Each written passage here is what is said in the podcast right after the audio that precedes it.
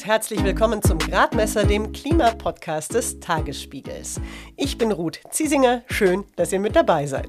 In dieser Folge geht es um Bürger, die Druck machen beim Klimaschutz, ein 1,5 Grad Gesetzespaket und um die besondere Rolle der Städte. Denn Städte sind Emissionstreiber in sehr hohem Maße und zugleich sind sie eine unglaubliche Chance, weil sich sehr viele Menschen eine Infrastruktur teilen und dadurch ja auch sehr viele Emissionen für viele Menschen vermieden werden können. Und diese Chance will ich unbedingt eben in dem Rahmen unterstützen. Cornelia Auer forscht am Potsdamer Institut für Klimafolgenforschung und sie unterstützt als Vertrauensperson das Volksbegehren Berlin klimaneutral 2030. Diese Initiative will erreichen, dass die Hauptstadt schon in neun Jahren klimaneutral wird, also grob gesagt keine Treibhausgase mehr ausstößt, beispielsweise beim Heizen oder im Verkehr. Unterstützt wird das Bündnis von der Nichtregierungsorganisation German Zero. Mit deren Geschäftsführer Julian Zuber spreche ich gleich darüber, ob Klimaschutz von unten die Zukunft ist.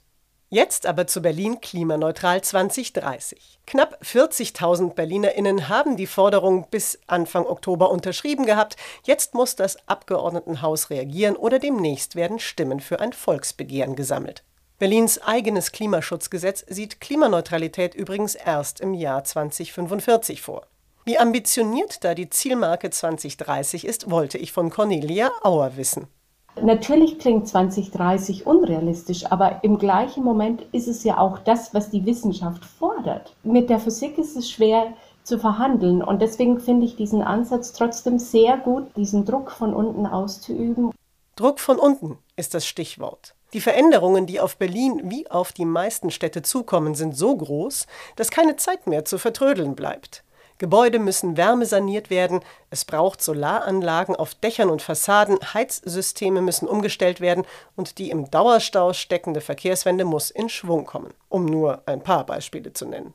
Abgesehen davon, dass es ohne Energiewende mit Klimaneutralität sowieso nichts wird. Dieses Problem können die Städte natürlich nicht selbst lösen, aber den Druck ihrer Bürger und Bürgerinnen können sie gebündelt weitergeben, so dass er auch auf Bundesebene ankommt. Und was ist mit den Wählerinnen, die diese ganzen Veränderungen eher nicht wollen, sogar fürchten und Ende September eben entsprechend abgestimmt haben? Cornelia Auer ist in Gesprächen mit solchen Menschen aufgefallen. Viele wissen, dass sie eigentlich handeln müssten, um ihren Kindern und Enkeln eine sicherere Welt zu hinterlassen. Aber was ich wahrnehme, ist auch zum großen Teil eine Frustration dass sich sowieso nichts ändern wird. Und dass man dann vielleicht im Zweifelsfall den eigenen Vorteil wählt, diese Wahrnehmung, dass diese Menschen eben in so einem Gefühl der Machtlosigkeit und Frustration auch sind, hat mich, also so schlimm das natürlich ist, aber gibt natürlich auch Hoffnung, dass man genau an diesem Gefühl auch etwas ändern kann. Und für Cornelia Auer bietet eben ein Klimaentscheid so eine Möglichkeit zu zeigen, dass Handeln durchaus drin ist, auch wenn das Problem so groß ist wie die Klimakrise. Julian Zuber, der Geschäftsführer von German Zero, würde das auf jeden Fall unterstreichen und mit ihm spreche ich jetzt.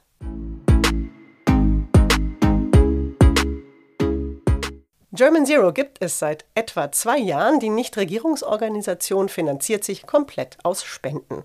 Ihr Ziel ist es, dass Deutschland seine Treibhausgasemissionen so reduziert, dass es den Vorgaben des 1,5 Grad Ziels aus dem Pariser Klimaabkommen entspricht. Dabei sollen möglichst viele Menschen zum Beispiel über Klimaentscheide von Anfang an mitgenommen werden. Außerdem entwirft German Zero ein 1,5 Grad Gesetzespaket, das der Bundespolitik auf die Sprünge helfen soll. Julian Zuber ist der Geschäftsführer und wir haben über Teams miteinander gesprochen. In Berlin hat gerade das Volksbegehren Klimaneutral 2030 genügend Unterschriften gesammelt und jetzt wird sich das Abgeordnetenhaus mit dem Thema befassen. German Zero hat da mitgeholfen bei dieser Klimainitiative. Können Sie mir zunächst sagen, Herr Zuber, was hat German Zero da genau gemacht? Also erstmal ist das ein riesiger Erfolg, der hier hingelegt wurde von dieser Initiative und wir sind total stolz, mit an Bord zu sein. Klimaneutral 2030 ist ein Klimaentscheid von German Zero, hat sich aber schon viel früher initiiert und dann aber im Laufe der Zeit der Klimaentscheiderbewegung angeschlossen. Und was wir bei German Zero machen ist, dort, wo es notwendig ist, je nachdem, wie sehr Unterstützung gewünscht ist, vernetzen wir, wir beraten und beispielsweise bedeutet das hier für Berlin, dass es regelmäßige Vernetzungstreffen gibt mit vielen anderen Klimaentscheiden und äh, es gab auch schon ein gemeinsames Bundestreffen mit VertreterInnen von ungefähr 50 anderen Klimaentscheiden in Deutschland. Über die anderen Klimaentscheide würde ich gerne auch noch mit Ihnen sprechen. Jetzt würde ich gerne noch einen Moment in Berlin bleiben. Einer der beiden Herren, die German Zero mal gegründet haben, ist Heinrich Strössenreuter und der ist in Berlin sehr bekannt für einen anderen ausgesprochen erfolgreichen Volksentscheid, nämlich den Volksentscheid Fahrrad. Aus dem ist dann sogar Deutschlands erstes Mobilitätsgesetz entstanden. Danach aber muss man sagen, ist bei der Verkehrswende in Berlin nicht mehr so wirklich viel passiert. Was macht Sie denn optimistisch, dass beim Volksbegehren klimaneutral 2030 das dann anders sein kann? Also die Forderungen sind ja insgesamt deutlich weitergehender und natürlich ist Radverkehrsinfrastruktur ein wichtiges Puzzlestück, aber es ist eine viel ganzheitlichere Forderung, die ja beispielsweise auch dahin geht, dass es viel mehr Unterstützung braucht vom Bund. Vieles kann eine Kommune machen, aber äh, vieles eben auch nicht. Und es braucht deswegen auch den Druck von unten, damit eine Kommune wie Berlin wirklich klimaneutral werden kann. Und insgesamt ist die Bewegung auch viel größer und auch deutlich komplexer, was die inhaltlichen Forderungen angeht. Denn es ist auch klar, man bekommt Klimaneutralität, wie es eben jetzt auch gefordert ist, nur hin, wenn man einen integrierten Ansatz fährt. Also verstehe ich Sie richtig, Sie sagen, es ist vor allem auch ein Mittel dazu, Druck aufzubauen, dass auf verschiedenen Ebenen was passiert. Beim Thema Klimaneutralität gibt es deutlich mehr Fragezeichen, wie das denn umzusetzen ist und auch viel mehr Vorbehalte, was das kostet und auch wie das technisch umsetzbar ist. Das heißt also, hier gibt es einen viel höheren Bedarf, auch zu moderieren und auch als Bürgerin zu sagen, wir wollen das, das ist nicht nur von oben verordnet, sondern das ist wirklich eine Sache, die kommt aus der Stadt selbst. Und deswegen ist so ein Klimaentscheid oder eben auch Klimaneustart Berlin als Bündnis ist deswegen auch so wichtig, weil es die Politik nicht nur dazu verleitet, wirklich zu agieren, aber es entlastet die Politik auch, weil wir als Bürgerinnen sagen, wir wollen Klimaneutralität. Und damit ist es auch eine Änderung in der Debatte und äh, deutlich aktivierender für uns alle. German Zero hat ja eine ganze Reihe von lokalen Gruppen, die schon in vielen verschiedenen deutschen Städten Klimaentscheide angeschoben und zum Teil eben auch schon erfolgreich durchgeführt haben. Also Konstanz, glaube ich zum Beispiel, hat jetzt sich vorgenommen, 2035 klimaneutral zu sein, Münster 2030, Hamburg sammelt, glaube ich, gerade. Würden Sie denn sagen, die Klimawende muss von unten kommen? Also die Position von, von German Zero ist, dass es eben einen Mehrebenen-Ansatz braucht.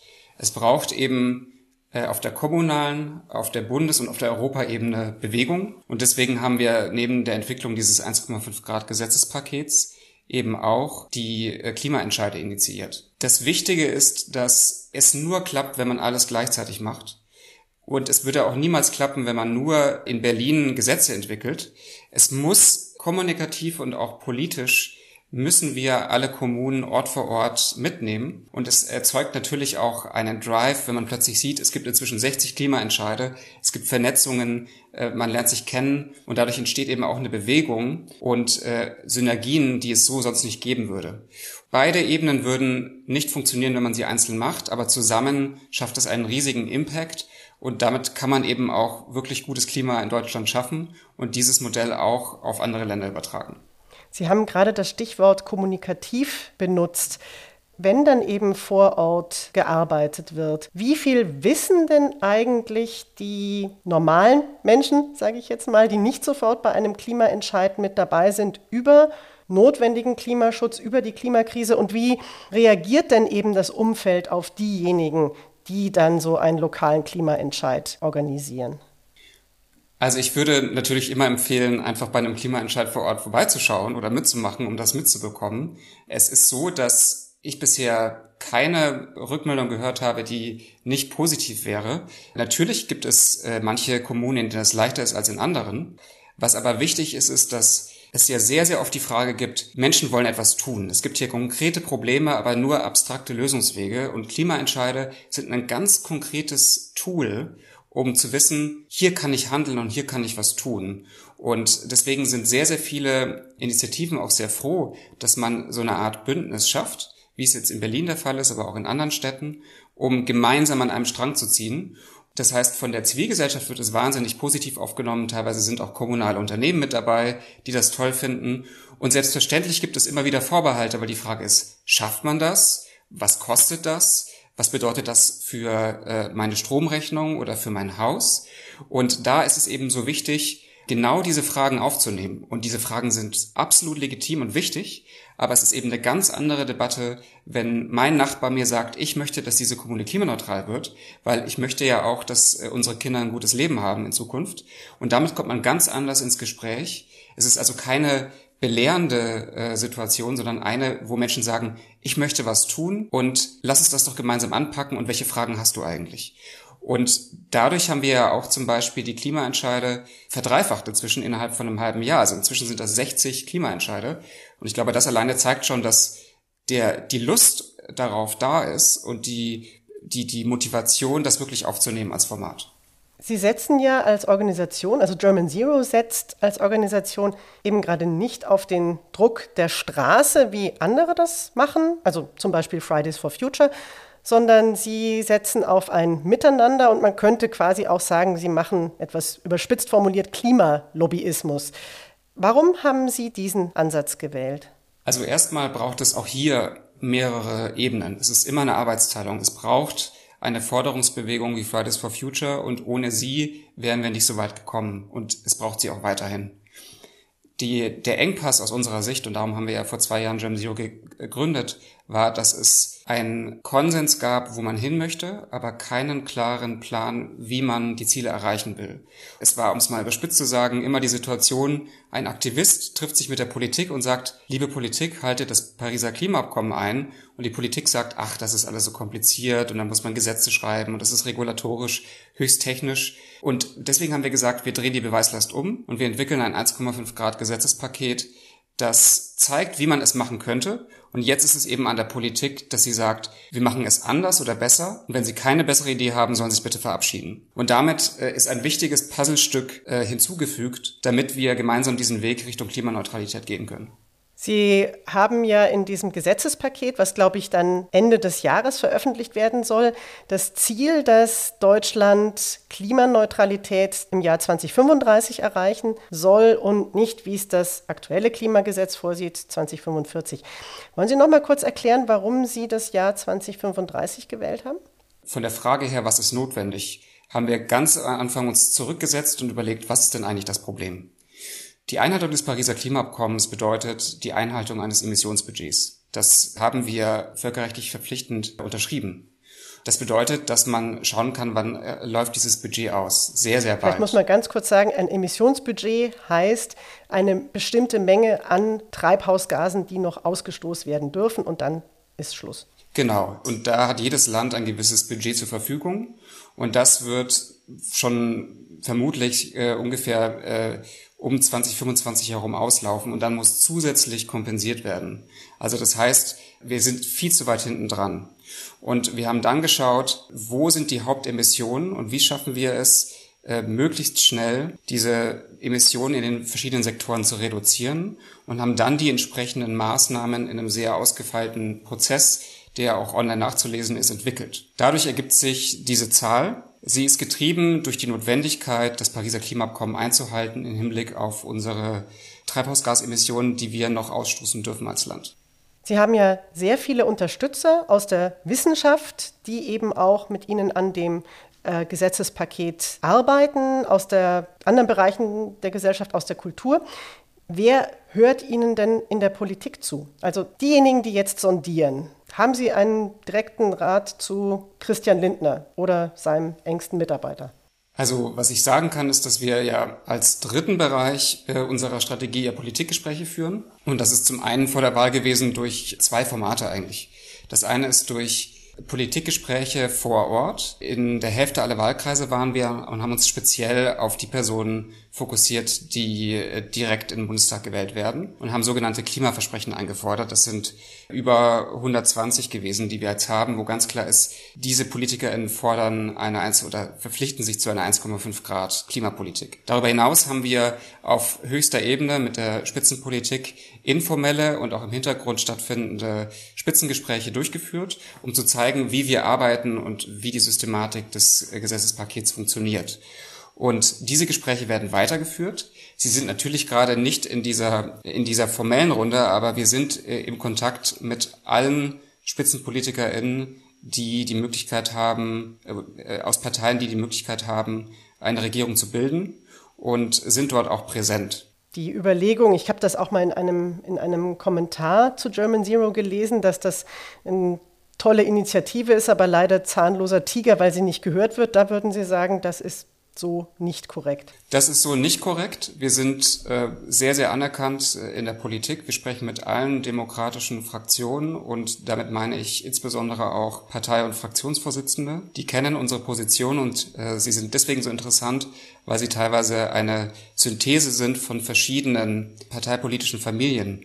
Also nur um ein Beispiel zu nennen. Unser CO2-Bepreisungsvorschlag ist eine sehr interessante Synthese aus Marktmechanismen und Ordnungspolitik und zeigt genau auf, wo die Stärken und Schwächen der jeweiligen Instrumente perfekt kombiniert werden können. Und damit ist das beispielsweise ein massiver Mehrwert, wenn die Frage sich stellt, wie sähen denn Maßnahmen einer zukünftigen Regierung aus, die wirklich funktionieren. Also in dem Fall auch, wo könnten FDP und Grüne gut zusammenfinden? Richtig. Die Parteien, die künftig regieren werden, die müssen sehr viel mehr machen, als sie in ihrem Wahlprogramm angekündigt haben, wenn sie tatsächlich ihrem Versprechen, was sie auch gegeben haben, das Pariser Klimaabkommen ernst nehmen wollen. Ihre Einschätzung, wird das gelingen? Also die neue Bundesregierung steht vor einer gewaltigen Herausforderung, weil nicht nur muss sie ja massiv die Stellschrauben anziehen, damit wir noch rechtzeitig das, das 1,5 Grad Limit halten. Es ist auch klar, dass es die letzte Bundesregierung ist, die sowas noch machen kann auf Basis dessen, was wir aus der Wissenschaft wissen. Es ist wirklich fünf vor zwölf. Damit ist das eine Sondersituation und das sind sich die meisten PolitikerInnen auch bewusst, dass sie hier eine Verantwortung haben. Und deswegen sind die Debatten auch dementsprechend ernst. Und es hat sich ja auch schon bei den Gesprächen nach außen, nach den ersten Sondierungsgesprächen gezeigt, dass gerade im Hinblick auf Klimapolitik alle Parteien bereit sind, weiterzugehen als das, was sie bisher vorgeschlagen haben.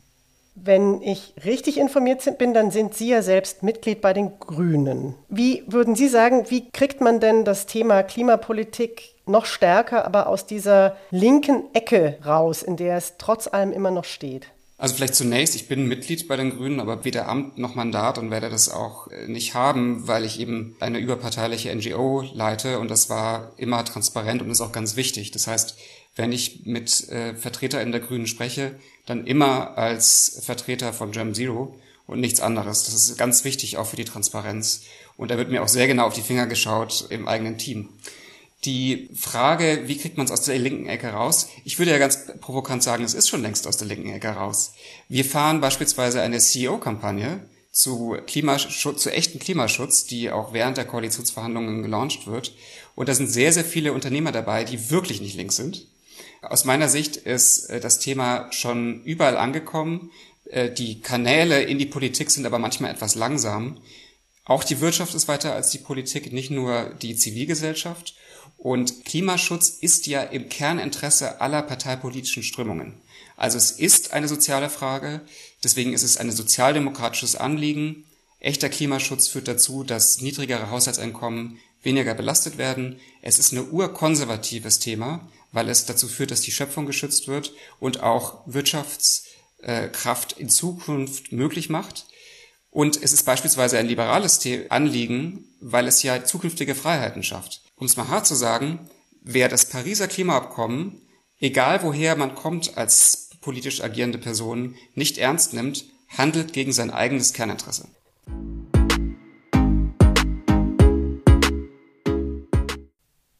Mehr Infos zu German Zero, dem Gesetzespaket und Klimaentscheiden findet ihr in den Shownotes. Julian Zuber und Cornelia Auer haben die wichtige Rolle der Städte und Kommunen beim Klimaschutz betont. Auf Ebene der Europäischen Union hat man jetzt sogar ein eigenes Programm entworfen. Es heißt 100 klimaneutrale Städte bis 2030. Ich habe meine Kollegin Susanne Ehlerding gefragt, warum auch die EU jetzt beim Klimaschutz auf die Städte setzt.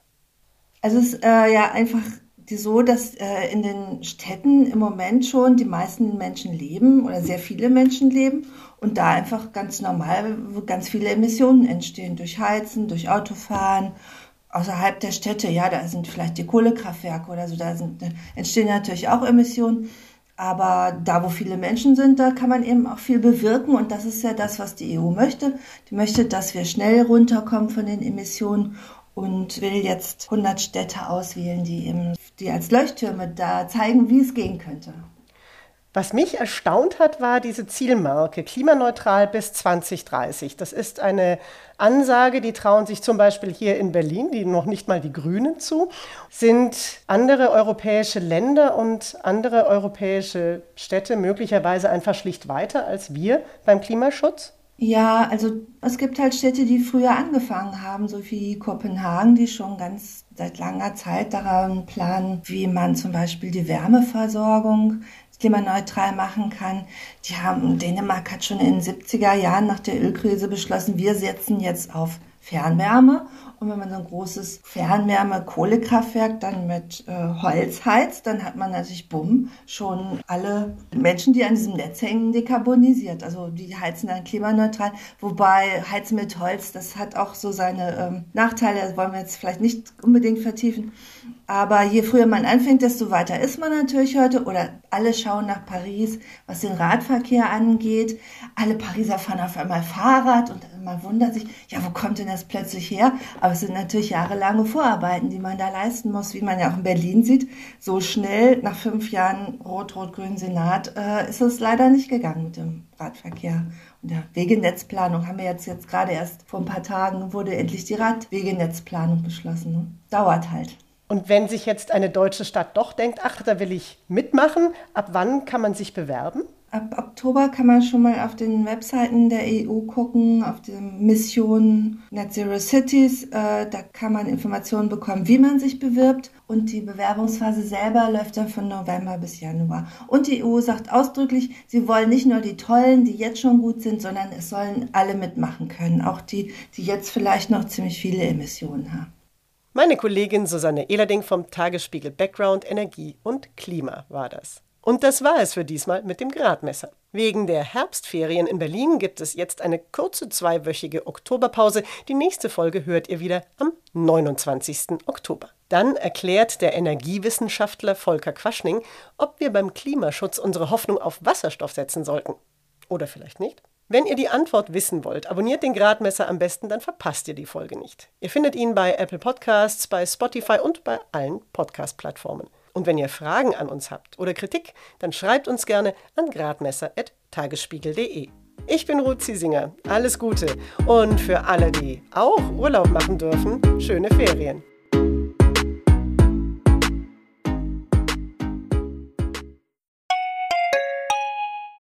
Wie geht es weiter mit der Europäischen Union? Präsidentschaftswahlen in den USA, EU-Parlamentswahlen, geopolitische Krisen und wirtschaftliche Schwierigkeiten. Wir suchen Lösungen für diese Herausforderungen. Am 19. und 20. März auf der digitalen Europakonferenz von Handelsblatt, Die Zeit, Tagesspiegel und Wirtschaftswoche. Über die Zukunft Europas sprechen wir mit Bundeskanzler Olaf Scholz, Wirtschaftsminister Robert Habeck und vielen mehr. Kostenlose Anmeldung unter europe20xx.de.